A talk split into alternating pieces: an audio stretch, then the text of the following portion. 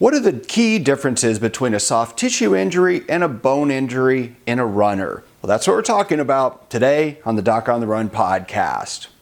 So, the big question is this How are runners like us, who don't like hearing doctors say, just stop running, who know that we simply have to stay active, how do we heal in a way that lets us stay strong, maintain our running fitness, and keep preparing for the next race, and still heal without making the injury worse?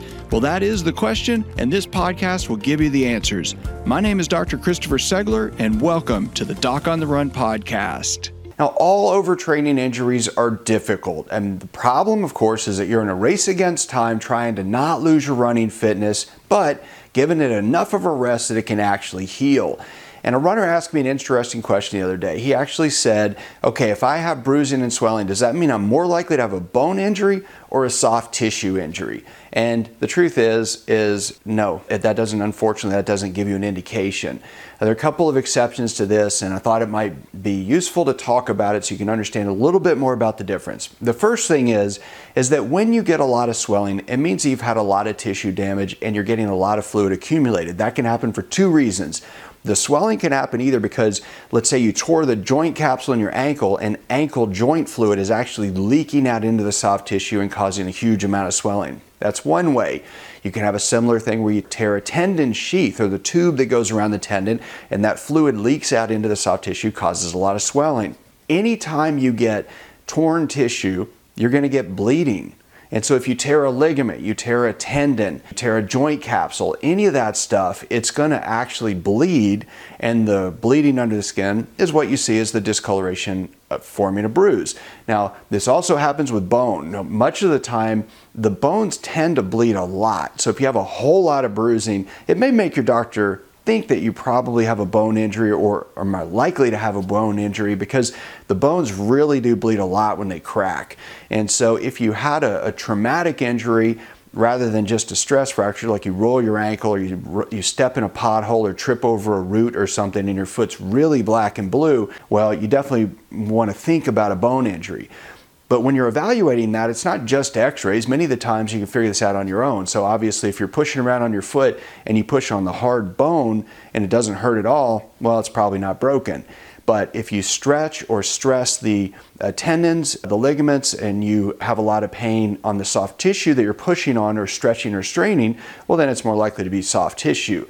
But unfortunately, the amount of swelling and the amount of bruising doesn't always give you the real answer. It's really about what happens when you stress the bone and try to determine is it actually a fracture, is it a stress fracture, is it a stress reaction in the bone, or just a, maybe a stress response that's actually trending into injury, or is it that you have a soft tissue injury like a tendon or ligament, but when you stretch and compress that tissue that the soft tissue then it's causing pain so that's really the big difference is it's more specific to the exact structure and actually making sure that you're only stressing or straining that one structure that's been injured. And if that one thing causes the most pain, then that's what's probably bugging you.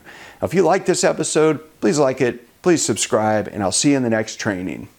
Listen, if you just got injured, you need to take action right now. And if you've been injured and you are not getting better and you need to figure out what to do to get back to running and keep training and not lose all your running fitness, you need to take action. But the thing that you really need to do more than anything else is probably not what you really think. Most of the runners who call me are looking for some magical solution or something that they can do to make them run even when they're injured that is going to be magical. And there is no such magic, but there is something you can do. And I'm going to show you exactly how to do it. Now, I made something for you that's a three day training, it's free, and it's how to fast track your running injury in record time. Now, during this free three day training, what I'll show you is number one, what I learned when I got injured in medical school and why it was wrong what I learned when I got injured right before an Ironman race that was right. And the third thing I'm going to show you is the five step process that worked for me that can work for you too.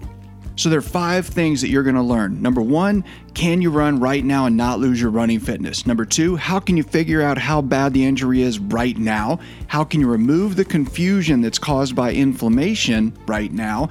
And how can you reduce the tissue stress so you can train now, and then how to safely test, retest, and keep running. Now, again, this is a free training. It's free. You don't have to pay anything. It's three days, but you're going to get immediate access if you just go to docontherun.com slash fast track and I'm going to show you how to fast track your running injury. So go to docontherun.com slash fast track and grab your seat now. I'll see you in the training.